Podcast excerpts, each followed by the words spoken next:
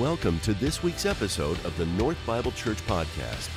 Now, let's join our pastor as we open God's Word together.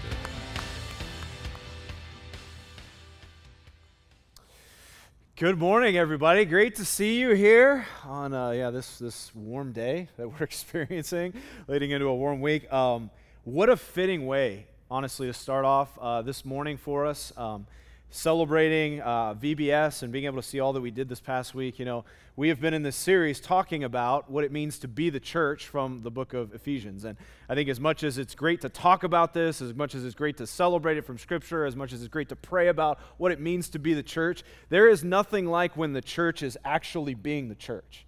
Right? And we got to see that. We've got to see that over the past several weeks as we've been preparing for VBS, but we got to see it this past week in the VBS event. Let me tell you, I was here for, uh, for a few of the days this past week, and the experience that I had in just being able to see how the church was being the church through VBS was an amazing thing.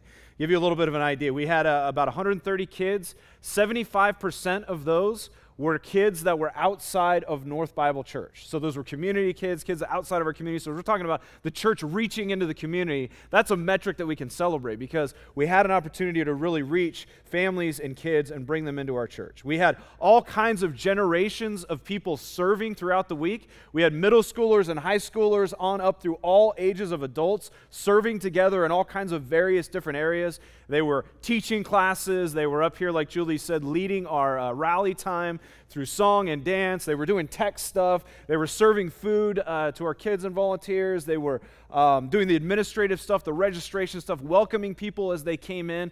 I mean, all kinds of different ways in which the body of Christ was active throughout this week, serving in all kinds of different ways. And here's one of the things that I was really surprised and encouraged by. I didn't hear of anybody who complained the entire week of what they were doing. I mean, it was amazing to see the joy with which everybody was serving, and a lot of people put in a ton of hours and a lot of work over this past week to make VBS happen.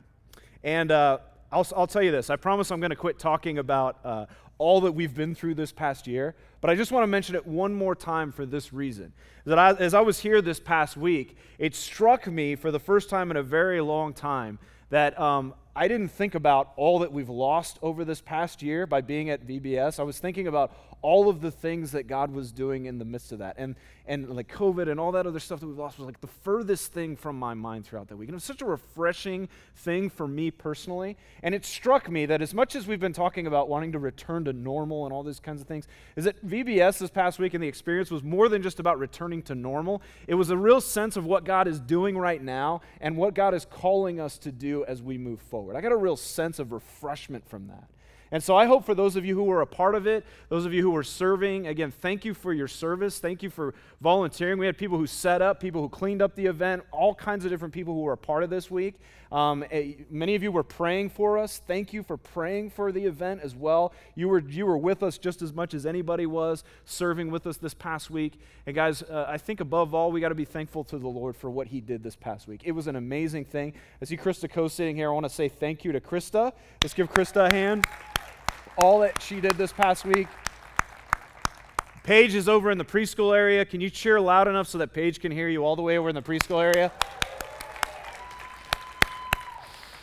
Uh, and, and all the volunteers. We, we are so thankful for all that you did. There is nothing like, again, it's great to talk about what the church is. It's great to pray about what the church is and to talk about like the, the idea of what the church is supposed to be. But when you experience being the church, in a way like we did over this past week, there's nothing else like it. And so I'm thankful for that. So, again, speaking of what the church is supposed to look like, we are continuing this morning in the book of Ephesians as we continue our series called Being the Church. We're going to be in Ephesians chapter 3, uh, starting in verse 14. And we're going to be in a very unique place in the book this morning. Uh, a place that actually, personally, I really like and I find to be very encouraging. I hope it's encouraging to you as well. But really, what we're reading today from uh, Ephesians chapter 3, verses 14 through the end of the chapter, through verse 21, is essentially a prayer. It's a prayer that Paul writes for the Ephesian church and then also for us as well. Now, if you've been around for any amount of time here at North, especially during second service, you may recognize actually this passage in particular because we've used it several times as a passage that we have read over our students when we've released them to go onto their student areas, because it functions as a prayer. It's an opportunity to, to pray and bless our students by reading this prayer over them. It's also in its content, and as we're going to read through this, really this great picture of what we can be praying for and what we should be praying for. It's a great model, in other words, of what it looks like for the spiritual blessings of Christ to become real in our lives. And that's why we would pray something like this for our students. And this is why that has been so important. So, this may seem familiar to you. I think this is a prayer actually that serves in a way of, you know, as we come to prayers like this, we see things like this in the Psalms, for example, where God gives us a prayer or God gives us a song by His word that He wants us to pray back to Him. And so this is almost like a New Testament psalm that we're going through uh, this morning. And so in it, we see this model and this picture of what it really looks like to have life in Christ and what the church should be looking like. And so we're going to be reading uh, from Ephesians chapter 14, verses uh, through verse 19 to begin with. Now, I want to say this ahead of time. We're going to be, because this is so thick and there's a lot of good stuff in it, we're going to be referring back to specific verses throughout this message. And so, normally, of course, we have, as we do right now, we have the scripture on the screen for you to read. But I would encourage you, if you have a device where you've got the Bible or you have your Bible with you, um, that you open that up because we're going to be referring back to it. And those, that scripture is not always going to be on the screen throughout the message. And so, with that being said, let's uh, read from Ephesians chapter 3 uh, starting in verse 14, this is Paul writing to the Ephesian church. For this reason I bow my knees before the Father, from whom every family in heaven and on earth is named, that according to the riches of his glory he may grant you to be strengthened with power through his Spirit in your inner being, so that Christ may dwell in your hearts through faith, that you, being rooted and grounded in love, may have the strength to comprehend with all the saints what is the breadth and length and height and depth, and to know the love of Christ that surpasses knowledge, that you may be filled with all the fullness of God. So let's stop there for a minute. And I know I sound like a broken record when I say this, but I want, to re- I want us to remember that this is part of, of course, a letter that was originally written by the Apostle Paul to the church in Ephesus in the first century. And so when we read this, we tend to break it up in pieces, but this letter was designed to be read all at once together. And it's important to point out because when we start at the very beginning there, you see in verse 14, it says, for this reason. This is kind of a transitional statement, but it also connects us to what Paul has been saying before. So he says, This is all that's been said, and then for this reason, this is what he is praying for. And what exactly is he talking about when he says for this reason? What is he pointing back to? Well, he's pointing back to really all that he's talked about from the very beginning of this letter, going all the way back to Ephesians 1. And if you've been with us, that might strike uh, that, might, that might ring a bell for you. It, it, might, it might remind you of a few things, right? He's talked about things like the spiritual blessings that are ours in the heavenly places because of Christ. He's talked about things like this new identity that we have in Christ. He talked about what it means to be connected to this new creation community called the church, who live by the eternal will and the promises of God. And in all of this, he's talking about, again, what, it, what the church should look like. And so when he says, for this reason, he is talking about all these things that God has done in Christ, that are ours in Christ. And then he gets to this place where he prays, this is what, this is the impact that I would, that I would pray to see happen in the church because of all that God has done in Christ.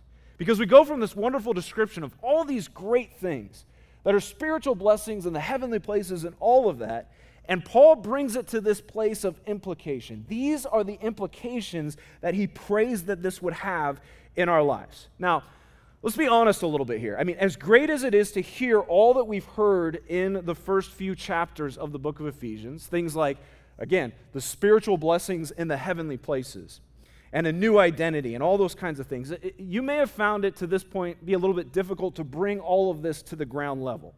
In other words, how do you apply all these huge phrases of what, does it mean to have the spiritual blessings in the heavenly places affecting your life right now? I mean, how does something like that impact your daily life? Maybe you've been kind of wrestling with that question. Maybe you've been challenged with that question throughout this series. The great thing about what this prayer does is it brings those ideas and those realities to the ground level for us. And here's how it and here's how Paul does that. It's, the way that he kind of structures this that helps us to see what he's what he's trying to communicate to us. So, if you look at this, there are three main things that Paul is praying for. And you can see them in the word that. Where that word that happens throughout this, there's three places where the word that happens. We see it happen in uh, in verse 16 where he says, That you may be strengthened by his Spirit. We see it happen in verse 17, that Christ may dwell in your hearts. And we see it happen in verse 19, that you may be filled with the fullness of God. Those three things are mentioned specifically. Here's why that's important to understand. Is that word that introduces what is known as a resultative clause in the language. And so what Paul is doing is he's praying that these things would result from our knowledge and our understanding of what God has done for us in Christ. So, these are the three things again that we may be strengthened by his spirit, that Christ may dwell in our hearts, and that we may be filled with the fullness of God. Now, that still may seem a little bit abstract, right? I mean, how do we get strengthened by the Spirit? Uh, what does it mean that Christ dwells in our hearts? And what does it look like for us to be filled with the fullness of God? I mean, those are some big questions. I think, fortunately, Paul answers these questions for us. First thing we need to understand is that these three things actually build upon each other, they're related to one another. So when Paul starts with being strengthened with the Spirit, what he's saying is that when the Holy Spirit does his work in our lives, the result of this thing is understanding uh, the reality that Christ does dwell in our hearts. And as a result of us experiencing Christ dwelling in our hearts, we are filled with the fullness of God. These three things are connected. Now, here's what these look like individually. First, let's talk about the strengthening of the Holy Spirit in our lives.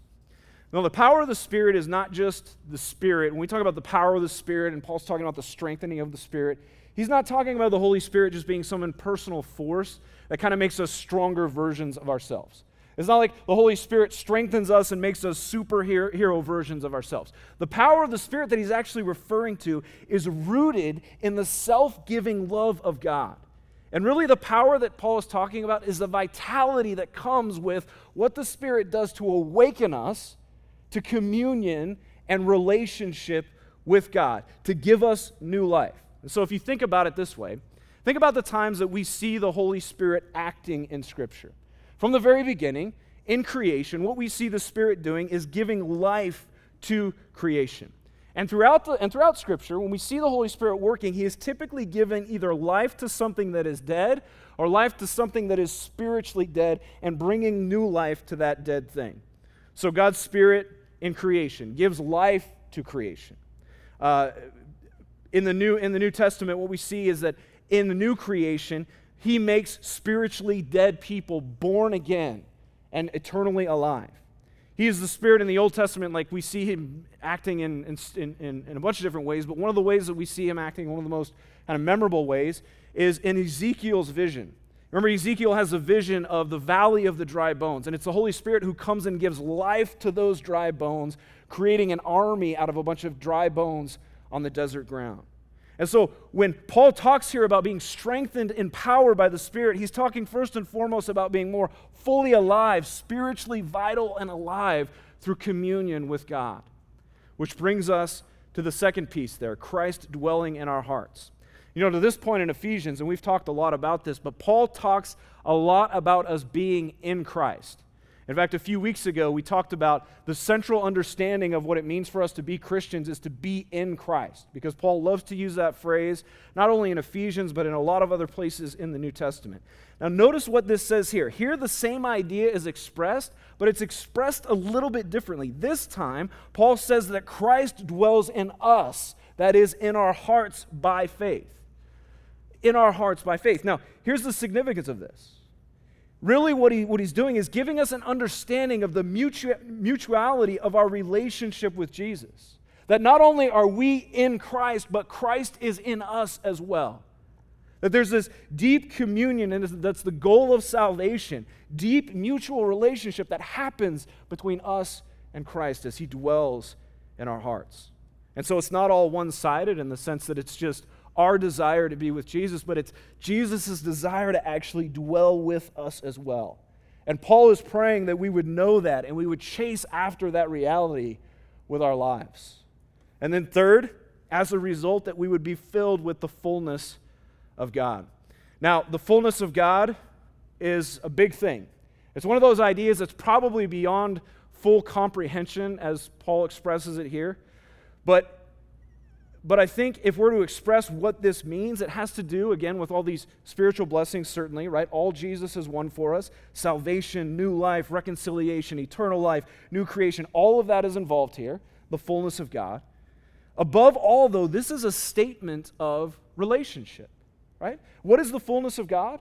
That as wonderful as all those other blessings are, and they certainly are wonderful, simply put, being filled with the fullness of God is being able to fully relate to God in relationship. It builds on the idea of the first and second pieces being strengthened by the Spirit so that Christ would dwell in our hearts. And then as a result, we experience this fullness of communion with God ongoing in our lives. The goal of our salvation. So, let's regroup here for a minute because I think that in a lot of ways what we just talked about is some seriously deep and maybe even potentially confusing stuff, right? Paul's prayer here, again, just to put it simply, is that for this reason, for all that God has done, his prayer is that we would see it beyond just an announcement of what God has done, but that we would experience this in our lives as a day to day reality. The natural question then is how? How does this work in such a way that we actually get it and receive it? I think the immediate context is helpful as a start to answer that question of how this happens in our lives. Paul says that it's through being rooted and grounded in love. If you notice there uh, in verse in verse 17, he says, rooted and grounded in love. Another way that might be translated is to be established and to be rooted in love. Specifically, the love of God that we have seen in Jesus Christ. And I think this is a large part of an application of what Paul is saying in Ephesians 3. How do we know that we are being strengthened by the Holy Spirit? We are more deeply rooted and grounded in the love of God.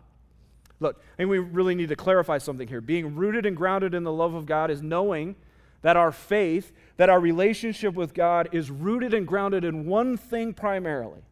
And it's just this thing how much God loves us. This is the central aspect of our faith being strengthened, is being able to answer this question, how much does God love you? And how do you know that God loves you that much? This ties back again to the work of the Holy Spirit in our lives. Again, the Holy Spirit is not some impersonal force that we kind of manipulate to make us stronger. He is a person, He is the very person of God in us. So, just like any other personal relationship, our relationship with the Spirit is bonded relationally to Him, and His desire is to meet with us and to bond with us in that way. I point that out because I think we often miss that about the Holy Spirit, right? It's easier for us to, and this, this passage right here, this prayer, Paul does a great job of being Trinitarian in this prayer. He talks about the Father in the very first verse. Of course, he talks about Christ. And when it comes to relationship, it's a lot easier for us probably to understand what it means to relate to God, who is like a father, right? That's a relational term that connects us to understanding what it means to relate to God the Father. We think about Jesus, we know that Jesus is God in the flesh. He is a human being. It's, it's, it's easier for us to understand what it means to relate to Jesus. But then when we think about the Holy Spirit, it's like the Holy Spirit is kind of out there mysteriously working as sometimes we consider as an impersonal force, and we're not really sure exactly how to engage personally with the person of the Holy Spirit. But Paul's drawing us back to the fact that what the person of the Spirit does in us is unite us with commun- in communion with God. And when we think about it that way, I think it makes sense that Paul is praying that we would be strengthened by the Spirit. It is the Spirit who grounds us and roots us in the love of God. I mean, think about that language for a minute about rooting and grounding in the love of God, right? It certainly has kind of that plant imagery, like a tree being planted in soil. And, and, and of course, what we know is that uh, in order for a tree to be healthy, a tree's got to be planted in good soil. And Paul says the best soil is comprehending this the breadth and the length and the height and the depth of the love of Christ. And this is what the Holy Spirit does, that He roots us there so that we draw real life and confidence from the unfailing love of God. That's the good soil that feeds the roots of the tree. That's the start and that's the solution. That's where our faith starts, right? Not how much we've loved God, but how much God has loved us first. 1 John chapter 4, verse 10, John says this, "In this is love, not that we have loved God, but that he loved us and sent his son to be the propitiation for our sins." That even before we had a thought to love God, he loved us first. And he loved us to such a degree that the depth of his love is seen in his son being a propitiation, an atonement, and a sacrifice that would bring us back to God. Now, if you're a Christian, of course, you believe that. That's core to the gospel that we believe. But notice that what Paul is doing in this case is he is praying for those who are already Christians. He's saying that this is where our faith starts, but notice that in order to be strengthened in our faith, this is still the place that you come back to over and over and over again. The unfailing love of God, knowing that you are completely loved by God in Christ. Now, here's the interesting part about all this. You know, we've heard the message, of course, before about God's love. We talk about it all the time in church. For many of us, the first Bible verse we ever heard or memorized was John 3:16. For God so loved the world. And in other words, this is how much God loved the world, that he gave his only begotten Son. And it all seems so basic many times when we talk about God's love. And, and it is, on the one hand, it is really basic. It's so basic that a young child can understand that God loves them. But at the same time, it is so deep and so wide and so high and so long that even the most mature Christian can never fully get to the end of comprehending the fullness of God's love. In fact, we spend our lives as Christians really trying to make this one thing real in our lives that everything else comes from, according to Paul knowing and comprehending just how much God really loves us. And from the first time that we hear it and understand that God loves us, and then continuing to be rooted and grounded in that same soil, Spiritual growth and maturity looks like these roots just growing deeper and deeper into the same soil of the love of Jesus. In other words, when we grow spiritually, we don't get replanted into something else, some other higher understanding of theology, that it stays right here. And that the growth and the source of our, of our maturity in Christ comes right from this same place. The same soil it starts in is the same soil it comes back to the very love of God in Christ. In fact, I think in many ways you know that someone is growing in maturity when they grow more and more amazed by the love of God. Another way of putting this is really how Paul puts it here. You know that someone is really filled with the fullness of God's Spirit when they are genuinely amazed by the love of God. Genuinely amazed by the love of God. That person is strong because they are supported and established and rooted in a soil that never dies. It'll hold and it'll hold them through the storms and the monsoons of life because it holds their life, their identity, their future hope, all together in the depth of the love of God. I think uh, this is important for us to remember because if we think about as Christians what it means for us to grow and to be mature, I think we should all have that, by the way, in our minds. What does it mean to be a mature Christian? The New Testament is talking about that over and over again. As we talked about earlier, the New Testament is largely about reminding us who we are in Christ and challenging us to grow in who we already are in Christ. And so we should have an idea of what it looks like to be a spiritually mature Christian because the Bible tells us over and over again what this looks like. And we have, and we have all kinds of different ways of marking our own spiritual maturity and maybe even the spiritual maturity in others. We may think that people who are spiritually mature are those people who maybe have titles and positions in the church. Maybe they're the people who lead in the church, right? Maybe those are the mature people.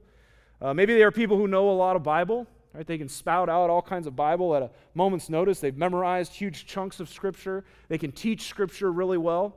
Maybe they're people who read their Bibles or pray a lot. They're the people who their devotional life is solid. They never miss a quiet time in the morning with God. Maybe they are the people who serve. Maybe they're the people who have been Christians a long time. Maybe they're even the people who display an obvious and powerful use of spiritual gifts in the church. Right? And I'm not saying that all of those that, that, that those people aren't mature or faithful Christians. In many cases, they are. But according to Paul here in Ephesians 3, nothing marks a healthy and mature Christian more than a Christian who deeply understands the love of God, how much they are loved by God. 1 Corinthians 13, of course, the love chapter, verse 1 says this Paul says, If I speak in the tongues of men and of angels, but have not love, I am a noisy gong or a clanging cymbal. And if I have prophetic powers and I understand all mysteries and all knowledge, and I have all faith so as to remove mountains, but I have not love, I am nothing. If I give away all that I have and deliver up my body to be burned, but I have not love, I gain nothing. Now, the person who is tempted to leave behind the love of God as something just basic and trivial, something that they understood at one time, but moving on to greater and better, more theological, theologically deep things is kind of like a person who's looking at a windshield while they're driving rather than looking through the windshield while they're driving. They're completely missing the point of the gospel. At the same time, a person who is being strengthened by the Spirit and being filled by the Spirit is a person who deeply desires to abide in the love of God and not to replant themselves into something else, but to be completely content with knowing how much they are loved by God and to feeding deep roots into that understanding, which takes a lifetime to know. All of which brings us back to this question of how. How is it that we grow into a deeper comprehension of the love of Christ, right? It's clear that at this point that Paul's saying the key to all this, where he's driving us to, is comprehending the width, the depth, the height of the love of God. But how do we know this? Well, Paul says we know this by knowing the love of Christ in a way that surpasses knowledge, which is a strange way when you think of, which is a strange way to put it when you think about it, right? How can you know something that surpasses knowledge? Paul's basically saying, look, this is something you need to know that you cannot know in, in some ways, right? Or that surpasses some kind of knowledge.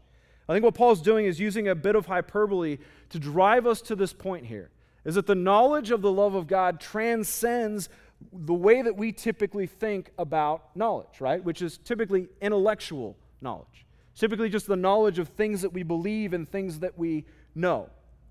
Now, look, intellectual knowledge, loving God with our mind is critically important, right? The way that we can explain the love of God in Jesus is real and important and tangible. I mean, here's just a few things we can say about the love of God as we look at Scripture. God loved us when He created us. God loved us when He became like us. God loved us when He gave His Son for us. God loved us when He went to the cross for us. God loved us when He made us new creations in Christ. God loved us when He brought us into His family. God loved us when He promised that He would return for us. And God loved us when He gave us His church. And God loved us when He gave us His Spirit. And we could go on and on, probably adding things to that list all day long. These are the ways that we know that God has loved us. But remember, Jesus told us that the greatest commandment is to love the Lord your God with all your heart, soul, strength, mind, and strength, right? And this is kind of loving God with our mind. When we understand what God has done for us, this is how we kind of understand uh, what's true, what's right, what we believe, right? All these things are loving God with our mind. But at the same time, we are encouraged to love God with our heart and our soul and our strength. So, how can we know these things as beliefs and facts, but then have them hit us in a way that really changes us? This is what Paul is saying that the Holy Spirit does in us. Uh, Oswald Chambers, from his classic devotional, uh, My Utmost for His Highest, says this about the Holy Spirit's work in us, by the way. The Holy Spirit is the one who makes everything that Jesus did for you real in your life. I think this is in large part what Paul is doing with this prayer. All this stuff that Jesus has done for us in his work, in the gospel, for our salvation, this is how it's made real in our lives. And to use that often used phrase, this is where it gets from, the head, from our heads into our hearts. Both knowledge and then the knowledge that surpasses knowledge. I think this is the kind of knowledge that is actually life changing. And we see it in the way, actually, it's modeled for us in this prayer in a few different ways. And I want to give you ways that I see that in, in, in how Paul describes this um, in his prayer. We're talking about knowledge that kind of goes beyond just belief in certain things about what we know, about what God has done for us, there's all kinds of other knowledge that we experience as well. First of all, what we see Paul emulating for us and representing is what we might call worship knowledge. This prayer, as we said earlier, is essentially like a New Testament psalm. The whole thing is worship from Paul. Paul begins in the very first verse to talk about bending his knee, bending his knees to God in prayer, but also in this aspect of worship. Now, worship itself, the heart of worship, is a response in gratitude to who God is and what God has done. And this is, if you take this for what it is, this whole section of Ephesians, that's what this is all about. Paul's, Paul's response in gratitude to, to who God is and what God has done. And he's trying to draw the Ephesians into the same kind of worshipful approach. When Paul says, I bow my knees, but then at the end talks about, and we're going to read in, in, the last couple verses here, in verses 20 and 21, how there's this, there's this doxology that Paul writes, this, this, this aspect of Paul just praising God at the end for what he has done. We see how worship, there's this call to worship throughout this entire section. And so, genuine worship, along with prayer, is more than anything, I would say, the activity of a person who understands the love of God. Because worship displays dependence. So it displays dependence upon the love of God, that soil that roots us so deep. It, dis- it displays gratitude. It displays gratitude of receiving God's love, which then motivates the goal of genuine worship, which is to dwell with God, which is to be with God in the presence of God through worship. And we hear a lot about worship. When we talk about worship, you may have heard before that anything we do can be worship. And I think it's true that our whole lives can be worship, but I think we need to be careful with the language that we use in some ways because just by doing something or doing anything doesn't mean we're automatically worshiping. Because the word worship comes from an old English word, which means, uh, which, uh, old English word, worthship, which means ascribing worth to something. So true worship expresses how worthy the object of worship really is. And so when it comes to God, worship for us is an expression of how much we believe that God is worth. Now, you can do that with all kinds of aspects of your life. You don't have to do that with just singing and gathering for worship and teaching the Bible and those kinds of things and listening to Scripture. But at the same time, what we need to realize is that worship is a choice, it's a deliberate action, and it's a decision that we make. We aren't worshiping by just attending a worship service, per se. You can come to a worship service and actually not worship God at all. It's possible to come and just kind of say hi to your friends and enjoy the music and maybe even sing the words without even deciding to worship at any point during your time in a worship service. You can listen to scripture, you can listen to teaching, and without even engaging in it and without even thinking about how it draws you into worship, hear it all and leave without even worshiping. Worship is a decision, worship is a choice that we make. And as Paul is talking about, a worship should move us in this way. It should move something deep inside of us. And one of the things you see, I think, in this prayer is the emotion that comes out with Paul. There's hyperbole in this because he's so charged up about it. He's so emotional. We need to know the knowledge that surpasses the knowledge that we have. And he's encouraging us to be fully engaged as worshipers. And so there's an aspect of knowledge that we have just in worshiping that draws us closer to understanding the love of God. Secondly, what we see here is a, what we might call relational knowledge. In verses 14 and 15, Paul uses these familiar phrases of God the Father, it's a relational term, and then he talks about the family of God, which is also a relational term. Again, since the Holy Spirit is a person, relational knowledge is a lot like uh, our relational knowledge with the Spirit is a lot like kind of a relational knowledge with a close friend or uh, maybe even a spouse, right? If you think about it this way, there are, there's a relational knowledge that goes on in the close relationships that you have that goes beyond the ability to even describe it. In other words, you can explain some of your close relationships to other people. Like, let's take a marriage, for example. If you were trying to help someone understand your marriage, you can explain to someone that your marriage, uh, uh, some things about your marriage relationship. Descriptions like um, how long it's been that, you, that you've been married, uh, how, how and when you met your spouse, how many kids you have. You could even get more personal in talking about your marriage. You could talk about uh, this is what I love about my spouse, this is what's great about our marriage, right? These are the things that we struggle with in our marriage. You might even list some milestone events that have happened in your marriage. And if you're talking to somebody else who's married, they may have the joint experience of understanding what marriage is all about. And you could talk about and explain all these great things about your marriage, and that person can listen to you all day, and you can explain everything that you can think to talk about about your marriage and your spouse. But no matter how long you talked about your marriage and how much the other person was able to relate to you and to listen to you well, there would still always be a certain amount of knowledge about your relationship that could only exist between you and your spouse. It's that stuff that kind of goes beyond being able to explain. It's the relational connection that's a knowledge that you and your spouse alone share. And it's deeper than words can even explain and express. And that is personal relational knowledge that no one else can know outside of that relationship. And I think this is a lot like what relational knowledge of the love of God looks like as well. It can be explained, And it can be understood, but, compre- but, but it's to be understood and comprehended in the context of relationship with God through His Spirit dwelling in us. And that relational knowledge is of a different quality than just being able to explain it through words. Verse 16, Paul talks about what we might call then equipping knowledge. And verse 16 is all about the Holy Spirit strengthening us. And I use the word equipping because next week we're going to talk in Ephesians 4. Paul uses that word about how the Spirit equips us for the works of the church. And when you think back to Ephesians 2, we're told that there are works that God has prepared for us to walk in beforehand. This is the equipping knowledge that when the Spirit works to strengthen us, He gives us power and makes us more alive. So that we are alive to the calling and the purposes of God, so that we serve out in the world and in the church in a way that honors and glorifies Jesus as part of the body of Christ right? The Spirit equips us in a way that we learn knowledge of understanding what it means to be equipped for good works that God has prepared us for. In verse 17, what we might call experiential knowledge, Paul refers to here. Like this is, you think about how this is being described, right? The dwelling of Christ in our hearts. This is all about experiencing life with God, being strengthened by the Spirit of God and Christ dwelling with us in our hearts.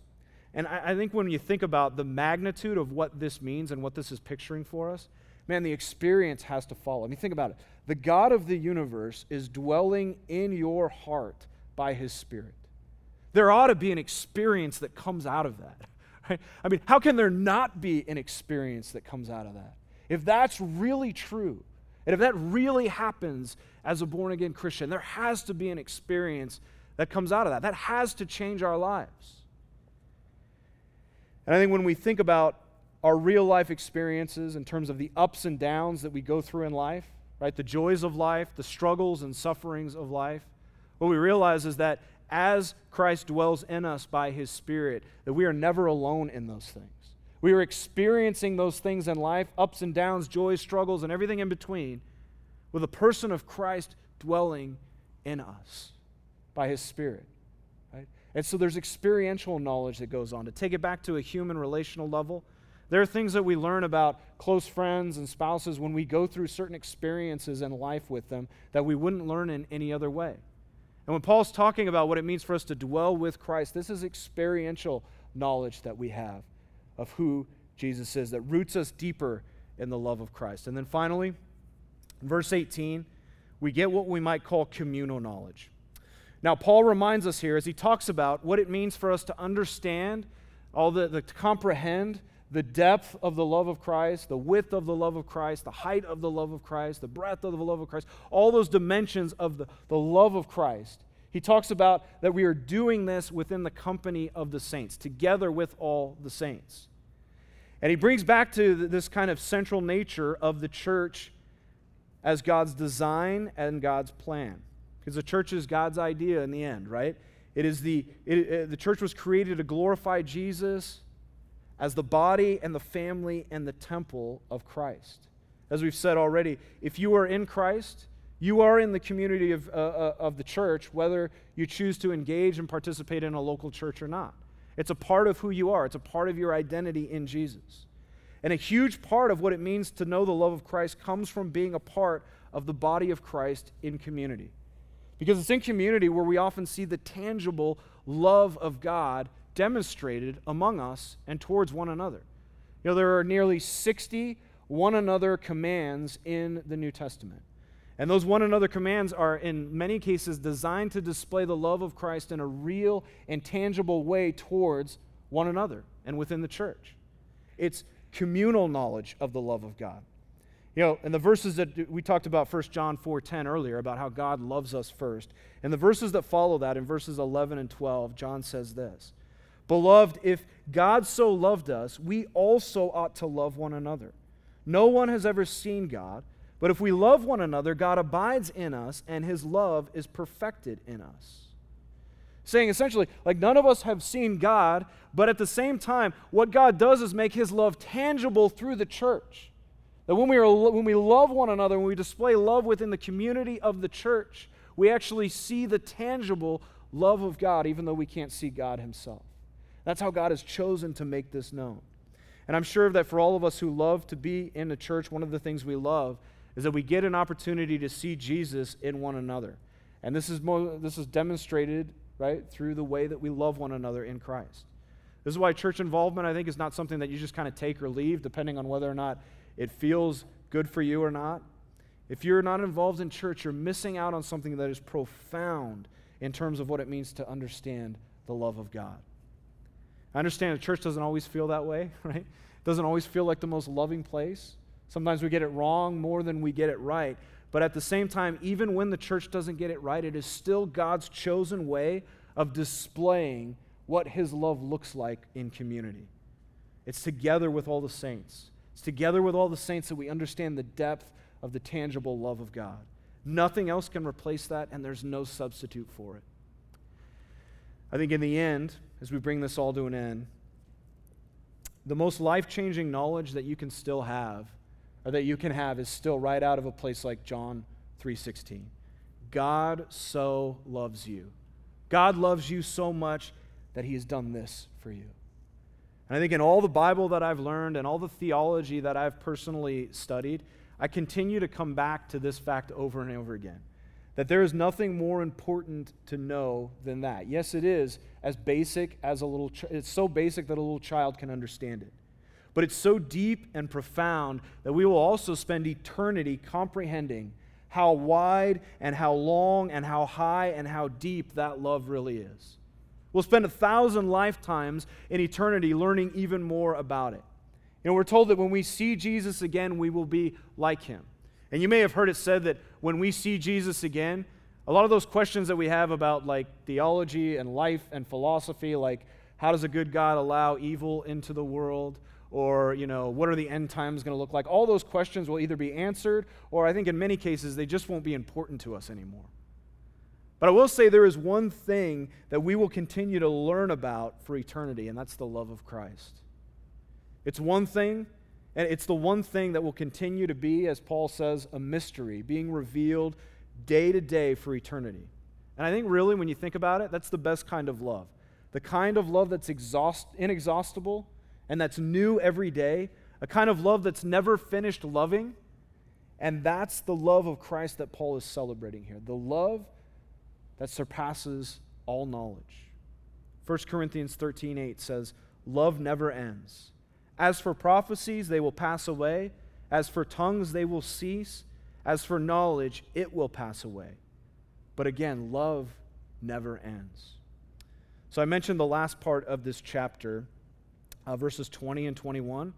They're in the form of a doxology from Paul. In case that word's not familiar, a doxology is essentially just a statement of praise to God. The word doxology comes from a Greek word that means glory, so it means just giving glory to God and celebrating God for who He is and what He has done. And I think it's appropriate after all that we have talked about today, after all that we've talked about in terms of this great understanding of the love of God, um, that we respond just by reading these verses together as an act of worship, as an act of response today. And so, um, you know, like I said before, we have read these verses when we've kind of dismissed our students to go on to their student areas and those kinds of things, student classes. Um, and so we're familiar probably with this, and we're familiar with reading this out loud. But what I want this to be is I want this to allow, we said earlier that worship is a choice, it's a decision that you make. I want to encourage you to allow this to be your worshipful response.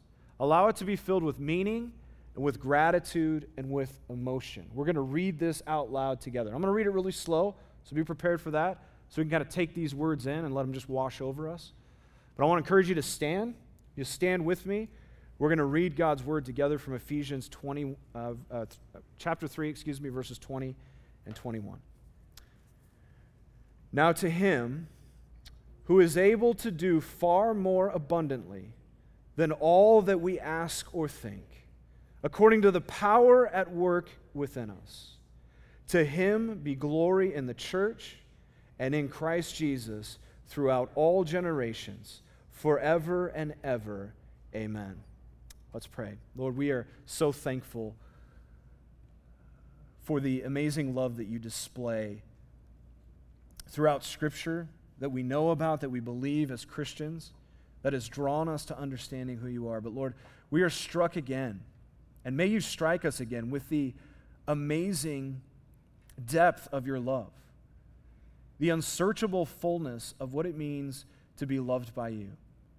I'm convinced that in so many ways, Lord, all of, a lot of our questions, a lot of our struggles, a lot of our insecurities and inadequacies come from forgetting how much we are truly loved by you in Christ. And so I pray for that every, for every person here, uh, Lord, that uh, you would ignite in our spirits by your Spirit a desire to grow our roots deeper into that same familiar soil.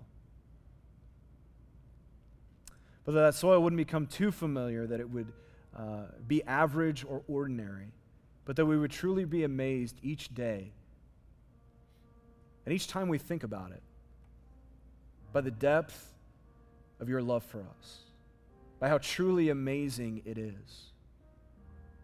Lord, it is easy for us to forget. I thank you for your word, for your scripture that reminds us of the things that we need to know and the things that encourage our souls. And I pray that we would be encouraged this morning, knowing how much you love us and being able to rest in that. As we sang earlier, we are, we are not going to be loved any more than we are right now because you love us fully and completely to the end. And pray all these things in Jesus' name. Amen. In just a moment, we'll rejoin our pastor for today's closing thoughts. But first, we wanted to thank you for tuning in. North Bible Church is located in Scottsdale, Arizona, and exists to equip all generations to love God, love one another, and love the world. For more information about North, please visit our website at northbiblechurch.com. Now, some closing thoughts from our pastor.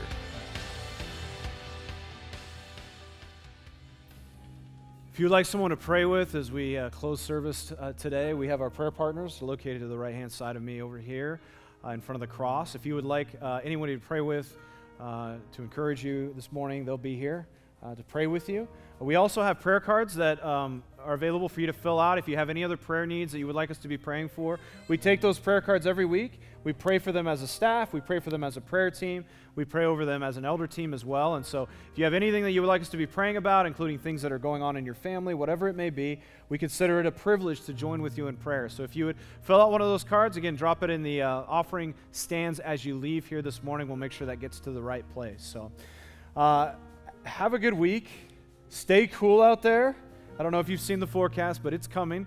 It's summer here in Scottsdale, and so uh, stay cool. Have a great week. Be blessed. Be reminded this week of the love of God, that in every way uh, He is with you, He dwells within you, and He uh, is, is, uh, is, is loving you through all that you are experiencing and going through the ups and downs in life. So be blessed and be encouraged this week. We love you guys. Have a great week.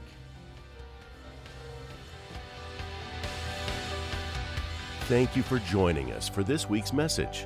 North Bible Church is located in Scottsdale, Arizona, and exists to equip all generations to love God, love one another, and love the world. For more information about North, please visit our website at northbiblechurch.com.